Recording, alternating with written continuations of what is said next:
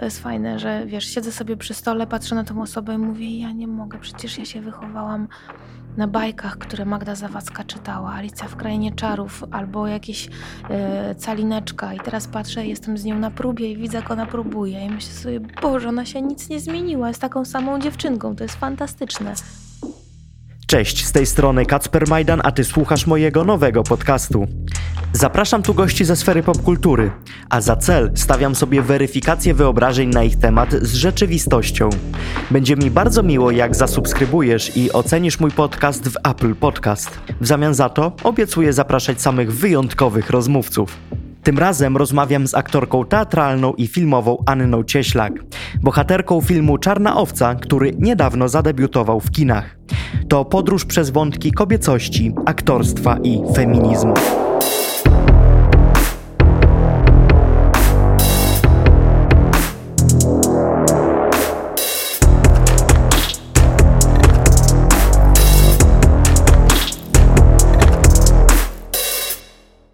Skąd się to bierze, że jest tak trudno się dzisiaj aktorom wygłupiać?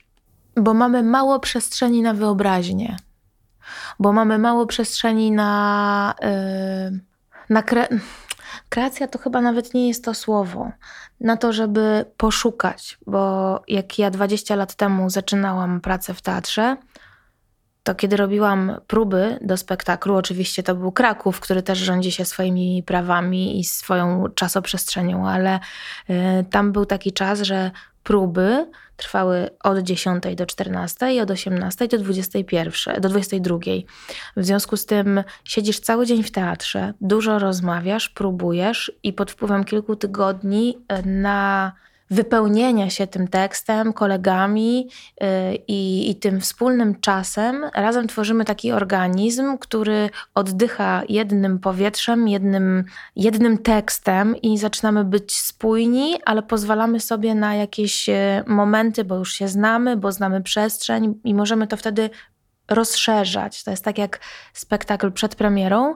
Mm. To chyba nawet o tym wspominałaś, że to jest e, taka nerwowa atmosfera, tak. że wszyscy się stresują, e, nawet jeżeli wszyscy są dla siebie życzliwi, no to siłą rzeczy jakieś takie rzeczy wynikające ze zmęczenia czy z presji Albo z, po wychodzą. prostu z braku czasu, bo kiedyś właśnie był czas na to, żeby stworzyć przedstawienie i te, to było tak, że my chodziliśmy tylko do teatru, w międzyczasie odpoczywaliśmy, jedliśmy albo graliśmy wieczorem spektakle, ale to był czas na to, żeby razem coś zbudować i nie było tych niepotrzebnych nerwów, a a teraz jest troszkę tak, no, te, no sytuacja jest taka, że no, wyżycie z teatru jest praktycznie niemożliwe, więc trzeba robić inne rzeczy, a poza tym aktorzy mają tę właściwość, że lubią robić dużo rzeczy, lubią się rozwijać i lubią y, próbować swoich możliwości. Mm, tak też było ze mną, jak przyjechałam do Warszawy, że a tu jeszcze teatr telewizji, a tu jeszcze dubbing, a tu teatr polskiego radia, a tutaj jeszcze zrobimy jakieś małe słuchowisko i zdążymy w międzyczasie. No i okazuje się, że potem tego czasu na przemyślenie historii i, i takiego, bo to, co to jest kreacja? Kreacja to jest takie wypełnienie się e, historią i tą postacią, którą, e, którą będziesz e, mówił w historii do widza, ale musisz mieć czas, żeby się wypełnić. Jak tego czasu nie jest wystarczająco dużo, to wtedy wkrada się nerwowość i ta nerwowość powoduje, że wszystko dzieje się za szybko. Dlatego ja zawsze się śmieję, że premiery są dużo dłuższe niż na przykład 40 przedstawienie, bo pomimo tego, że bardzo się spieszymy, to wszystko nam wypada z rąk, bo nie jesteśmy jeszcze spójni. Mhm. A przy piątym, dziesiątym, piętnastym przedstawieniu gramy wolniej, a przedstawienie kończy się o 15 minut wcześniej. No ale powtarzasz, że aktorzy chcą grać coraz więcej. Wielokrotnie zresztą zwracałaś na to uwagę. E, Im więcej gramy, tym chcemy grać jeszcze więcej. W pewnym momencie to naprawdę zaczyna się robić taka spirala e, i, i w Twoim przypadku też to zauważyłem, że robisz mnóstwo rzeczy. I jak właśnie w takim tempie znaleźć miejsce właśnie na tą przestrzeń, żeby dać sobie oddech aktorski, który jest no, potrzebny, zwłaszcza w teatrze. No to jest chyba tak, że trzeba się. Teraz już mam tak, że czuję kątem oka pomarańczowe, że pomarańczowe światło, że już jest Ania, zwolnij, bo za szybko i za dużo. Kiedyś musiałam walnąć głową w ścianę, żeby zrozumieć, że nie jestem w stanie podnieść ręki, bo jestem tak zmęczona, bo ja bardzo chciałam y, jeszcze to zbudować, jeszcze to, jeszcze to zrobić i potem przychodził dzień, gdzie mam wolny dzień i zamiast cieszyć się, że mam wolny dzień, to y, musiałam odespać i nie chciało mi się nic robić poza tym, żeby po prostu się snuć w piżamie po domu w mieszkanie. Wydawało mi się, że to jest chore, a to jest jak najbardziej zdrowy objaw. I uważam, że to jest fantastyczne, że możesz teraz sobie taki dzień przyzwolić na to, że chodzisz po domu w piżamie i nic ci się nie chce ale jak y, 10 lat temu byłam taka, wiesz, jeszcze to, jeszcze to, jeszcze to i am, ambitna i biegnąca po swoje, co jest jakąś kompletną bzdurą z perspektywy czasu, mogę to dzisiaj powiedzieć. No to, A dlaczego? Bo to nic nie daje, bo warto, ale wiesz, tego się nie wytłumaczy młodemu człowiekowi, bo młodzi ludzie zmieniają świat i młodzi ludzie mają e, taką energię, że nie mają jeszcze takiego doświadczenia i nie mają mm, świadomości tego, że jak coś się nie uda, to będzie kicha, e, więc idą. I na te 10 rzeczy, które robią, wychodzi im jedna i to jest fajne. A im, im dłużej y, żyje się na świecie, im ma się większe doświadczenie, im bardziej ma się zmęczone ciało jako swój narząd pracy, tym bardziej, wie, y, tym bardziej myśli się o rozkładaniu energii.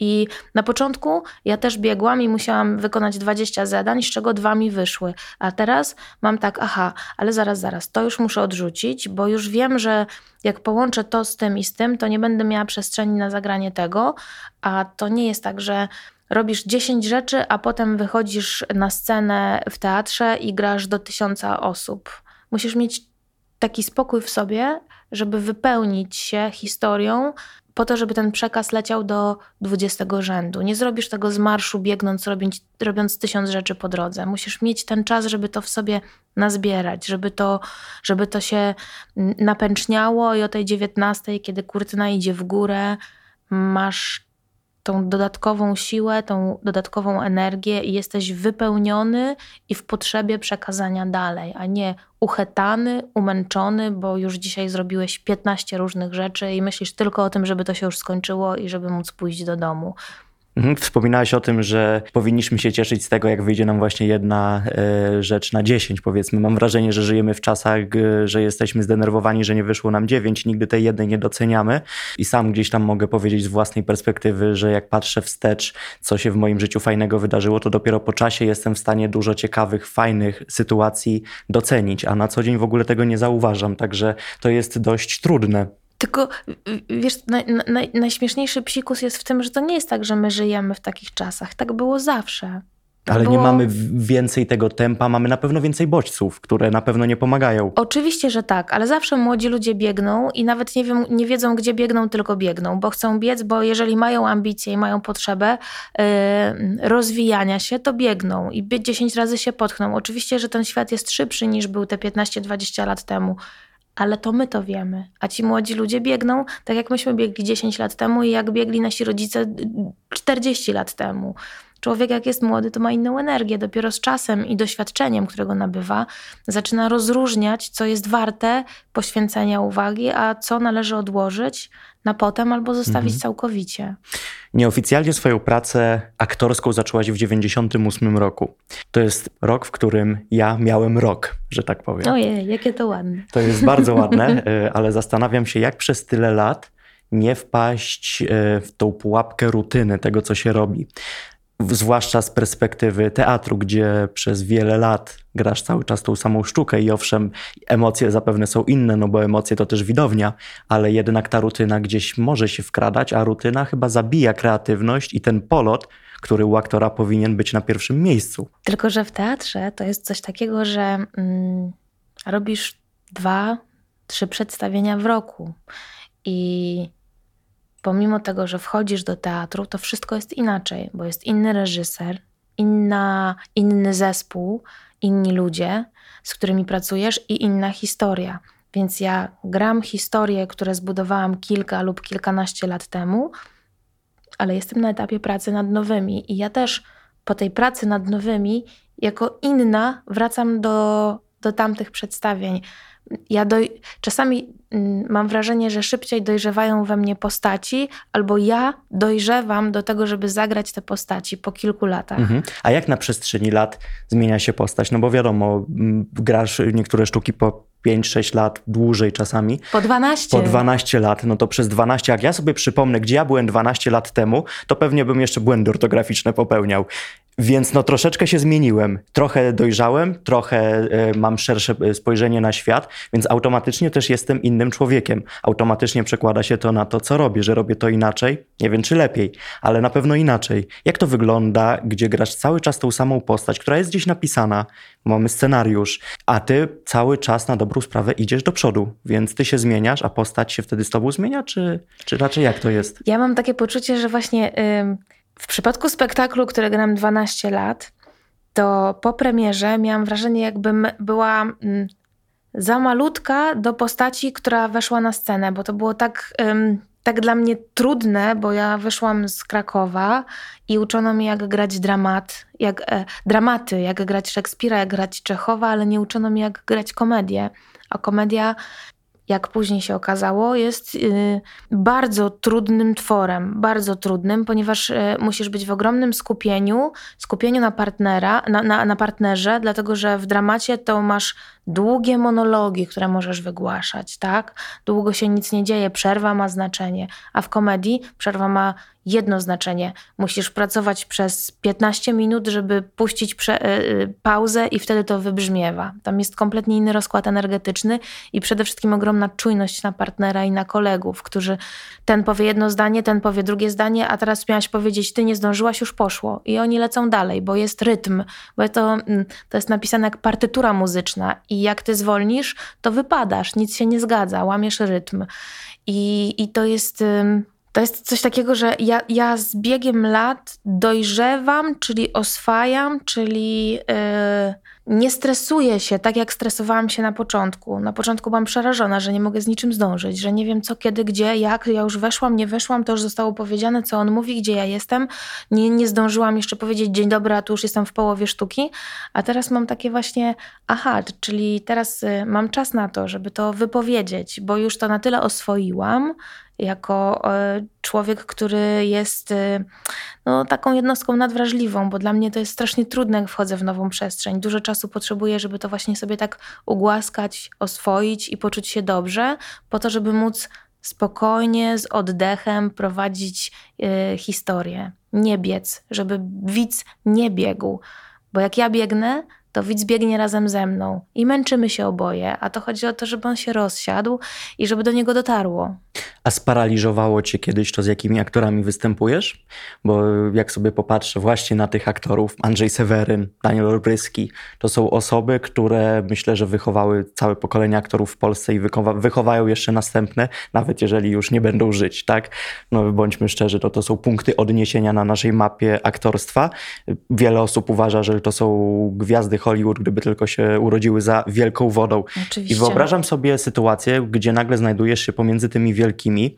No ja szczerze mówiąc, jak pojawiam się pomiędzy ludźmi, którzy mnie inspirują, który, którzy są dla mnie ważni, dla mojego rozwoju, którzy coś osiągnęli, to na początku czuję paraliż i zastanawiam się, jak było z tobą. Wiesz, ja mam takie poczucie, że te tuzy aktorskie, z którymi pracuję, a a jest ich bardzo dużo, bo mogłabym trochę powymieniać, bo jest to i Ania Dymna, i Andrzej Seweryn, i Anna Polony, i do Anny Jerzy... Polony to jeszcze wrócimy, bo to jest bardzo przy... o, tak. ciekawy case. Tak, i, i Jerzy Radziwiłowicz, i Daniel Olbrychski. To są ludzie, którzy dodali mi wiary w siebie, bo oni jak wchodzą na scenę, to wiedzą po co wchodzą i zabierają cię ze sobą, a nie, że zostawiają. Oni cię zabierają ze sobą yy, i i przekazują jakąś ogromną energię, więc y, paraliż może na etapie prób, jakaś nieśmiałość i oswajanie, ale, ale to jest chyba spełnienie moich marzeń. To jest fajne, że wiesz, siedzę sobie przy stole, patrzę na tą osobę i mówię, ja nie mogę, przecież ja się wychowałam na bajkach, które Magda Zawadzka czytała, Alicja w Krainie Czarów albo jakieś e, Calineczka i teraz patrzę, jestem z nią na próbie i widzę, jak ona próbuje i myślę sobie, Boże, ona się nic nie zmieniła, jest taką samą dziewczynką, to jest fantastyczne. To jest cudowne, że mogę na nich patrzeć, że mogę poznać ich, jacy to są ludzie. A jak weszłaś na scenę z Arną Polony, do której właśnie teraz chciałbym nawiązać, co czułaś? No bo to jest nietypowa relacja. To była twoja pani profesor, a dzisiaj razem e, gracie w teatrze, co jest niesamowite. No nie wiem, wyobrażam sobie tak, że no, jakiś mały dzieciak by zagrał w piłkę mecz z Lewandowskim na przykład. No to jest e, bardzo, bardzo trudne spotkanie dla mnie, dlatego że e, faktycznie Ania była moją panią profesor w szkole. To jest ta I- pani, którą pociągnęłaś za rękaw? Tak, tak, tak. Jak zdawałam do szkoły teatralnej, to y, musiałam ją zatrzymać, żeby nie wyszła z egzaminu. Siłą, bądźmy szczerzy. No, to było w trakcie, kiedy dała mi monolog do powiedzenia ze ślubów pan- panieńskich i mówi, wychodzę, a ty mnie zatrzymaj. I ja wtedy próbowałam na wszelkie możliwe, e, we wszystkich możliwych emocjach powiedzieć te, ten tekst, y, żeby ją zaciekawić. I w momencie, kiedy złapała za klamkę, chwyciłam ją za spódnicę i popatrzyłam jej prosto w oczy i powiedziałam, siadaj, jeszcze nie skończyłam. I ona była zadowolona, bo zobaczyła, że coś we mnie wyszło takiego jakiegoś takiego walecznego, że teraz zawalczyłam o siebie.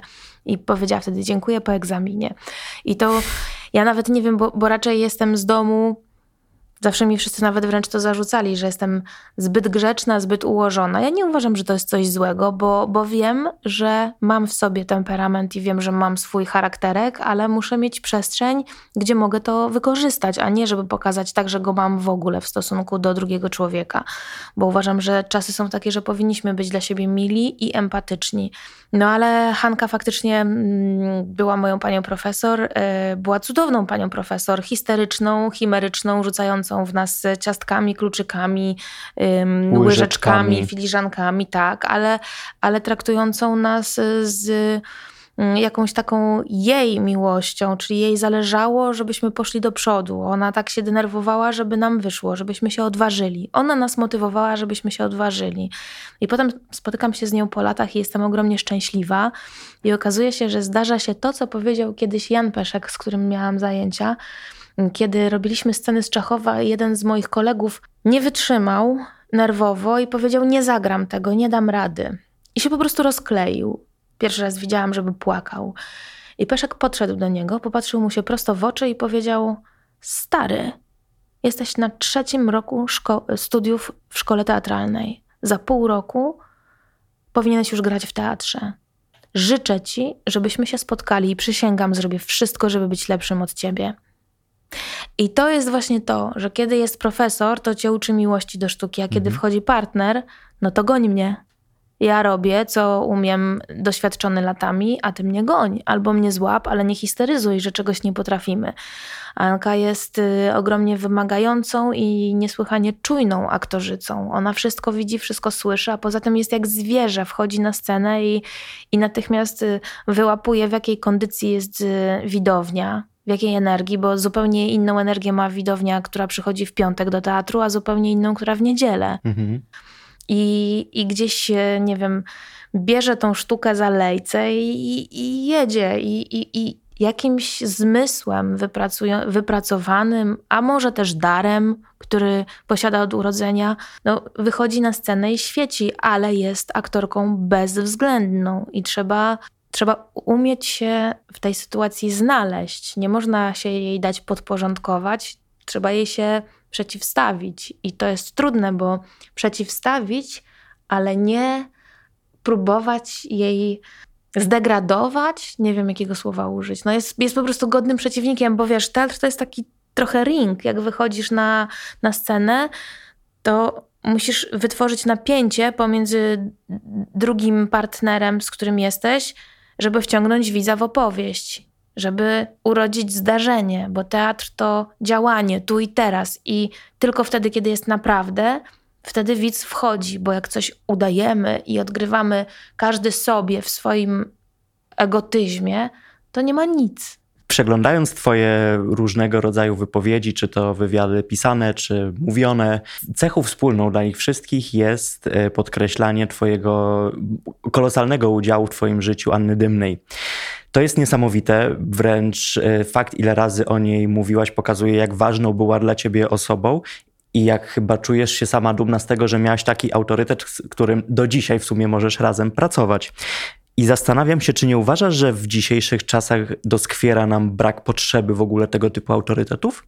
No, myślę, że może należy sobie zadać pytanie, czy w ogóle mamy potrzebę posiadania autorytetów. I od tego trzeba zacząć, bo jeżeli mamy, wiesz, autorytety są po to, żeby, żeby móc się nimi zachwycić, żeby móc im coś ukraść i potem trzeba je porzucić. One są świetnym dalej. punktem odniesienia na naszej drodze rozwoju. To jest bardzo istotne, aczkolwiek ja jak rozmawiam z wieloma swoimi rówieśnikami, ci ludzie nie są w stanie powiedzieć, wymienić jednego nazwiska, którym się inspirują. Ja bym wypisał pół książki ludzi z przeróżnych branż, które są dla mnie niesamowicie istotne i dzisiaj nawet mogę powiedzieć z takiej perspektywy, że pracuję z osobą, na którą zawsze gdzieś tam patrzyłem w ekranie telewizora e, i, i była jakimś dla mnie właśnie takim punktem odniesienia, inspiracją.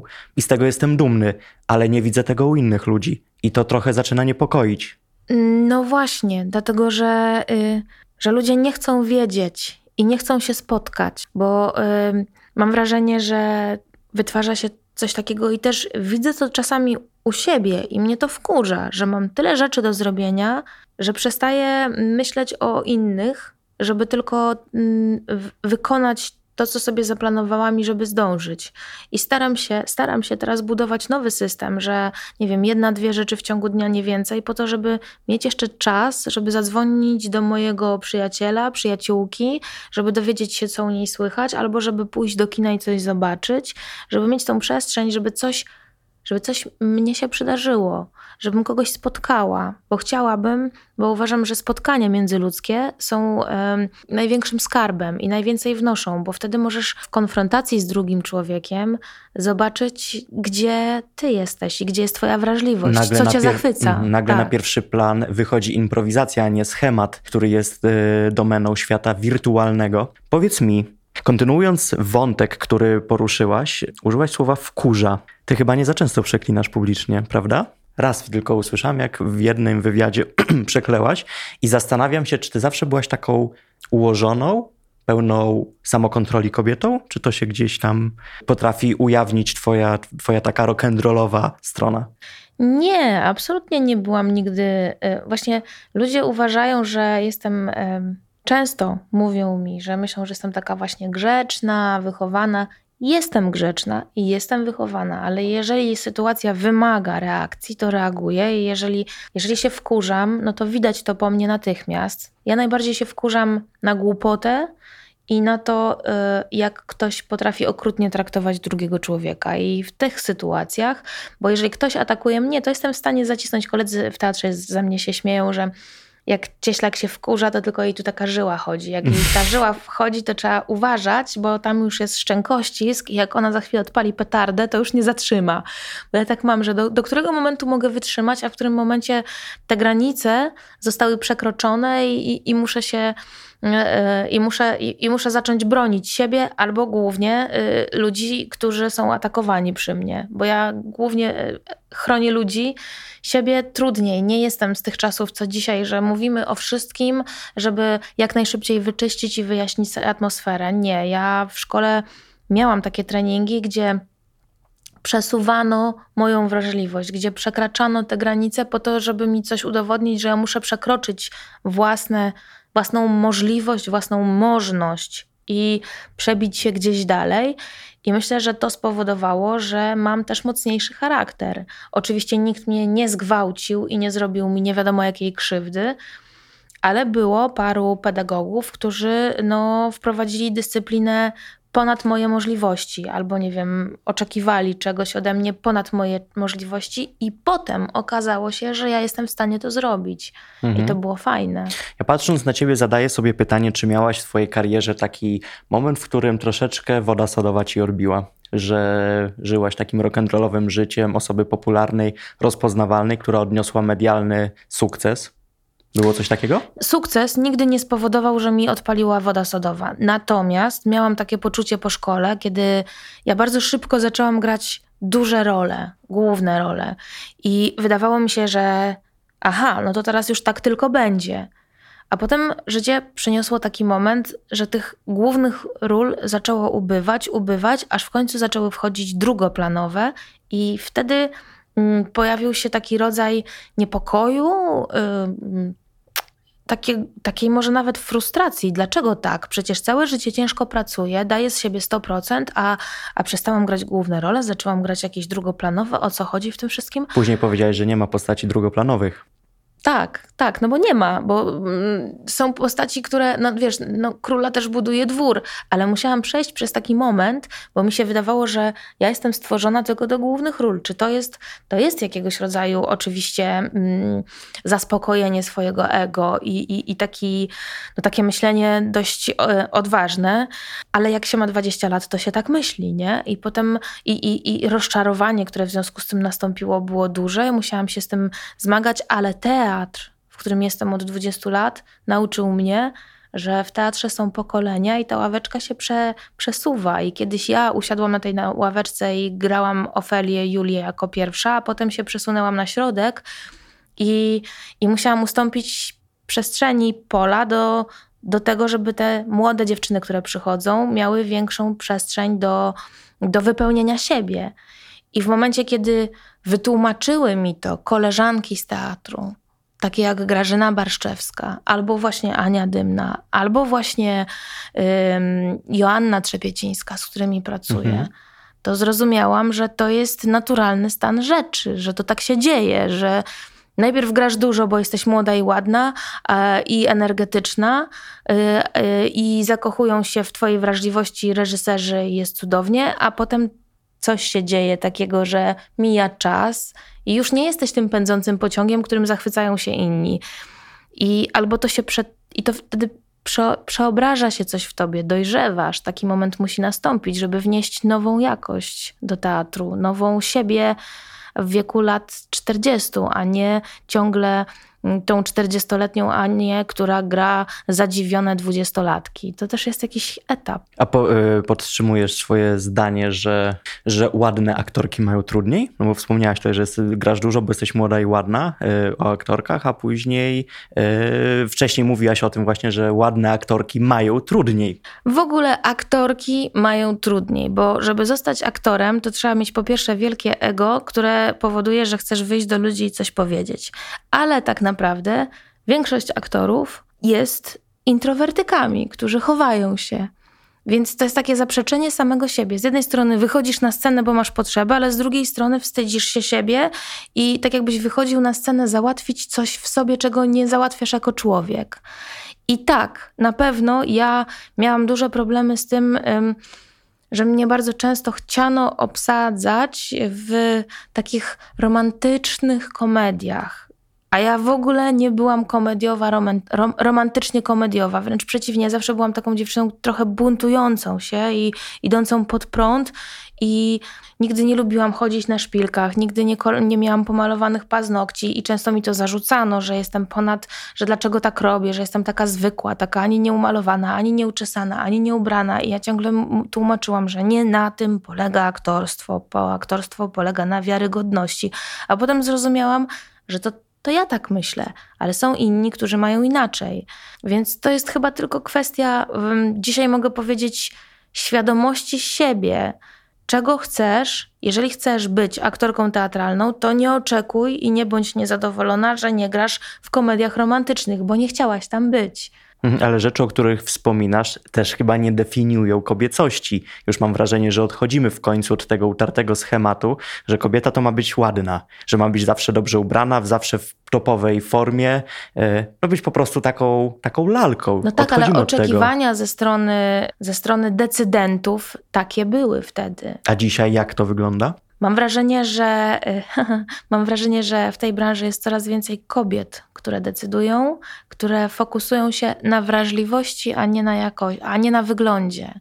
I teraz nie chciałabym tutaj przytykać mężczyznom, bo to broń Boże nie o to chodzi, bo ja uwielbiam pracować z mężczyznami, tylko mm, kobiety są w stanie przeforsować, proponując do filmu czy do serialu brzydszą aktorkę, która później zachwyci widownię. No bo nie widzą w niej tylko kawałka mięsa, które wygląda w danego dnia tak, a nie inaczej. Kiedyś powiedziałaś e, też ładną rzecz. Ty to rzecz. powiedziałeś, tak. Całkowicie się mogę podpisać pod tym, e, co mówię, bo myślę, że myśl, myślę, że myślimy akurat podobnie.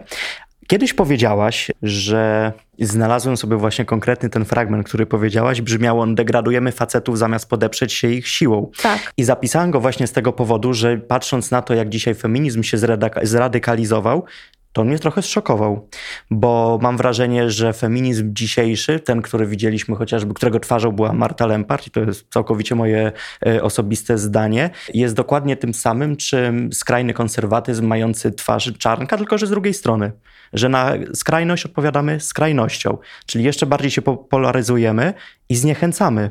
Ja od 10 lat współpracuję, jestem wolontariuszką e, Fundacji Lastrada która działa przeciwko handlowi ludźmi i przeciwko niewolnictwu w Polsce. I tam są takie dwie kobiety, Irena Dawid-Olczyk i Joanna Garnier, które zmieniają prawo w Polsce. Mhm. Ale one nie krzyczą. One nie krzyczą, one po prostu konstruktywnie działają. Więc kobieta to mądrość, tak mi się wydaje. Kobieta to siła y, y, kobiety to cierpliwość, mądrość, analiza i strategia dzisiaj. Kiedyś czy kiedyś było inaczej? Nie. Moja babcia mówiła mi, że jeżeli chcesz, oczekujesz, ja to powtarzam cały czas, bo uważam, że to jest najpiękniejsza rada, jaką mi dała. Jeżeli oczekujesz czegoś od swojego mężczyzny, to przeprowadź to tak, jakby on sam na to wpadł. Więc czy te kobiety wtedy skupiały się tylko na rodzeniu dzieci i, dzieci gotowały? Nie. One wielokrotnie y, stały jako takie szare eminencje w cieniu decydentów. Mężczyźni szli na wojnę i decydowali, ale to z kobietami rozmawiali, swoimi kobietami w domu. I to one im podpowiadały, co dyktowała im nasza największa broń, czyli intuicja. Więc nie obrażajmy się na mężczyzn, tylko, yy, tylko bądźmy z nimi, rozmawiajmy, bo, bo można się naprawdę dużo ciekawych rzeczy dowiedzieć. Znaczy, no ja myślę, że ogólnie dopełnienie jest czymś najpiękniejszym, co może być. Bardziej mnie przeraziło właśnie to, jak to wygląda w ostatnich czasach, że na wszystko, yy, na wszystko po prostu krzyczymy, że się po prostu pojawia jedno wielkie hasło i, i nie ma miejsca na jakąkolwiek dyskusję, na poznawanie się, a nie każdy mężczyzna jest winny i nie każdy mężczyzna jest jak Czarnek na przykład, czy Jarosław Kaczyński, który najchętniej by wszystkich stłamsił. Oczywiście, że Wiele tak. mężczyzn myślę, że jest nawet bardziej otwartych na e, niezależność kobiet niż same kobiety. Tak, jak najbardziej. I bardzo by chcieli, żeby te kobiety wzięły swoje, ster w swoje ręce. Tylko y, to, to, też jest tak, wszędzie jest ta ta subtelna granica, bo ja na przykład pochodzę z rodziny bardzo świadomych i apodyktycznych kobiet. Moja mhm. babcia była bardzo silną kobietą, moja mama jest bardzo silną kobietą, moja siostra starsza również i mamy taką umiejętność y, decydowania y, bardzo szybko, co trzeba robić, żeby było szybciej, prościej, lepiej. I to jest prawda, ale więcej się uchetamy, bo na przykład y, czasami mężczyzna wpadnie, no dobra, masz rację, ale możemy to zrobić tędy, tą drogą. A ja mówię, nie, nie, nie, nie, absolutnie nie. A potem dochodzę do wniosku, kurde, no oczywiście, że tak, przecież to jest szybciej i prościej. Tylko trzeba wpuścić, trzeba usłyszeć i wpuścić, a nie decydować, żeby, bo ja wiem najlepiej, bo ja, ja to mówię do siebie, bo ja bardzo często z tym walczę, żeby po prostu nie być za wszelką cenę panem własnego losu. Nie chcę. Właśnie pozwól się zaopiekować sobą. To jest straszne, to jest, to jest nieprawdopodobna umiejętność dać, dać mężczyźnie zaopiekować się sobą. Mhm. To jest bardzo trudna dzisiaj rzecz do wykonania. Jak wygląda dzisiaj współczesne niewolnictwo? To jest nadal taka twarz, jaką znamy e, z filmów, gdzie kupowało się niewolników na targu, czy to dzisiaj wygląda zupełnie inaczej? Współczesne niewolnictwo dzisiaj to jest przede wszystkim manipulacja psychiczna, psychologicznie psychiczna. To jest e, nacisk, presja, szantaż. To wszystko jest niewolnictwo. To jest e, manipulowanie drugim człowiekiem w celu uzyskania czegoś na swoją korzyść. I tym y, uświadamianiem tego zajmuje się y, Fundacja Lastrada i, i ja jako wolontariuszka w fundacji. Oczywiście spektrum mamy ogromne, bo nadal są ofiary albo poszkodowane kobiety, również mężczyźni, którzy są y, traktowani, traktowani w okrutny sposób, gdzie zabiera im się paszporty, gdzie każe im się e, pracować na farmie za niewyobrażalnie niskie pieniądze albo wręcz za darmo. I to nadal się dzieje, tak. Już oczywiście to jest taki schemat, że wyjechałam na truskawki, zabrano mi paszport i kazano mi się prostytuować. I to się nadal dzieje, tak? tak? To się nadal dzieje, tak. Oczywiście, że tak, ale takim um, taką potrzebą, którą mamy teraz w Lastradzie, to jest szerzenie świadomości w ludziach, yy, którzy żyją w dużych miastach, że oni również podlegają współczesnemu niewolnictwu, bo na przykład młode dziewczyny, które zostają zatrudniane do niektórych y, sklepów z odzieżą, pracują bez y, umowy na okresie próbnym, a po tygodniu nie, nie proponuje im się nic więcej i po tygodniu ciężkiej pracy wychodzą bez pieniędzy, prawda? I na jej miejsce wchodzi następna i to się rotuje, rotuje, rotuje i to też jest zjawisko współczesnego niewolnictwa. A czy uważasz, że dzisiaj bycie wolontariuszką jako osoba rozpoznawalna pomaga czy przeszkadza? Ja pamiętam, e, jak o Annie Dymnej pojawiało się mnóstwo takich niefajnych informacji, że ona już, już swoje nagrała, już nie ma za bardzo o czym grać, już się skończyła jako aktorka, to ona sobie nagle pomyślała, że będzie pomagać ludziom. Ja, broń Boże, się pod tym nie podpisuję. Zastanawiam się tylko, czy czasami osoba rozpoznawalna nie jest takim kamyczkiem w tym ogródku, który gdzieś może zaszkodzić, że tu nagle włączy się naka, nasza lampka w głowie, że to jest trochę na pokaz. Bo ty regularnie o tym mówisz, że jesteś tą wolontariuszką i to jest super z mojej perspektywy, ale wiem, że z perspektywy wielu osób nie. No dlatego nie mówię, że jestem ambasadorką i y, w, będąc w Lastradzie nie użyczam y, jakiegoś, nie, nie użyczam wizerunku na plakaty po to, żeby pokazać fundację na mieście tylko y, y, rozmawiam z Ireną i, i z Joanną, które uczą mnie, jak, e, jakich decy jakie decyzje podejmować, jak, jakie wiadomości wypuszczać do społeczeństwa, jakiego rodzaju szkolenia przeprowadzić, skupić się na tym, jakie są problemy. I to jest dla mnie, mm, to jest dla mnie bardzo ciekawe, bo to jest dla mnie bardzo rozwijające. To też jest jakaś rola, której się uczę jako, jako wolontariusz. Co, co ja mogę wnieść ze swoją wrażliwością i ze swoją, ze swoją nadwrażliwością i ze swoją empatią. I to nie jest do chwalenia się, co ja robię w Lastradzie, tylko co Lastrada robi dla ludzi. I ponieważ jestem jakiegoś rodzaju, spełniam funkcję osoby, która przekazuje informacje, chociażby w opowieściach na scenie, mhm. to również czuję się w obowiązku przekazywania informacji i szerzenia wiedzy na temat tego, czym jest współczesne niewolnictwo czyli takiej edukacji trochę. W momencie, kiedy wyjdzie ta rozmowa w kinach, będzie już e, film Czarna Owca. Twoje właściwie wszystkie role kinowe, serialowe mają bardzo ważną taką postać kobiety. Bardzo na to zwracasz uwagę. Uważasz, że to jest e, misyjność, że zawód aktorski traktujesz jako misyjność. Widziałem tylko zwiastun na ten moment tego filmu, który po tym zwiastunie mogę, takie, taka pierwsza myśl, która przyszła mi do głowy, że to jest takie trochę lekarstwo na nasze wszechobecne zło. Nie wiem, czy odbieram to dobrze, czy nie, ale jaka będzie rola twoja, znowu kobieca, w tym filmie? Mm, to jest Widzę rola... uśmiech na twarzy. Tak, tak, bo Justyna jest taką postacią, która jest dopełnieniem mm, głównego bohatera, ponieważ y, czasami spotka się mm, człowiek z człowiekiem i jeden ma otwarte serce, a drugi myśli, że ma otwarte serce, ale tak naprawdę ma jeszcze niepozałatwiane sprawy ani w głowie, ani w sercu. I nie zawsze się da. Czasami ludzie są gotowi na tę miłość i to jest najbardziej niezwykłe, jak ona się wtedy zdarza. Mhm.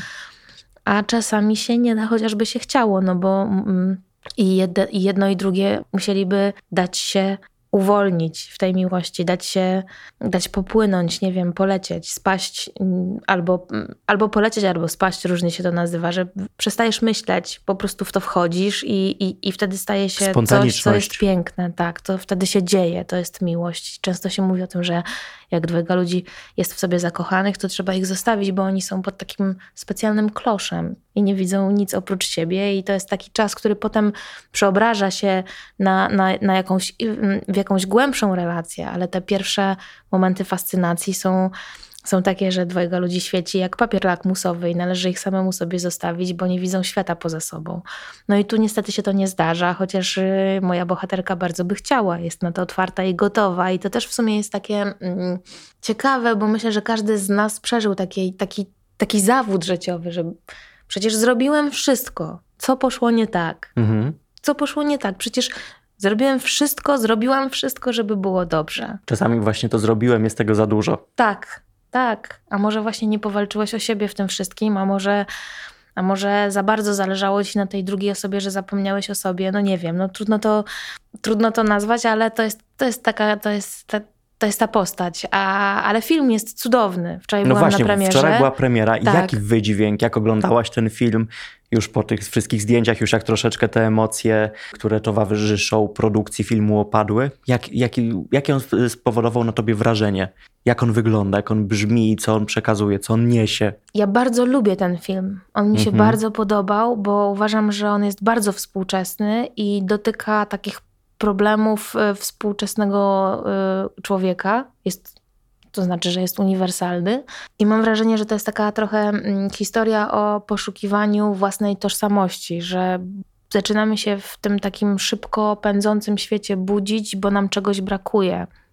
I na co dzień emocjonalnie połykamy te żaby, idąc dalej i wypełniając y, wszystkie zajętości, które mamy, tak wiesz, w kalendarzu poukładane, a pewnego dnia okazuje się, że ja już więcej nie mogę, ale przecież robię to dla siebie, ale już więcej nie mogę i mi się zaczyna wylewać uszami i potem jak jedno zacznie krzyczeć, to za chwilę idzie drugie, trzecie i czwarte i to jest jak efekt domina. Jeżeli Mhm. jeden człowiek się uwolni, to ciągnie za sobą kolejnych i kolejnych i kolejnych i następuje jakiegoś rodzaju wyzwolenie i prawda i tylko wtedy następuje takie miejsce, żeby się spotkać od nowa i co w związku z tym się wydarzy. Tak ładnie o tym opowiada, że zacząłem się teraz zastanawiać, czy w twoim życiu było coś takiego, że ci się już przelało, że to, co miałaś tak fajnie uporządkowane, poukładane, posegregowane, no po prostu nagle ci się przesyciło, że powiedziałaś dość, że zmieniłaś nagle wszystko z dnia na dzień. To nieprawda. To nieprawda. Nie zmieniłam nagle wszystkiego z dnia na dzień. Ja się pytam, czy coś takiego było? Nie.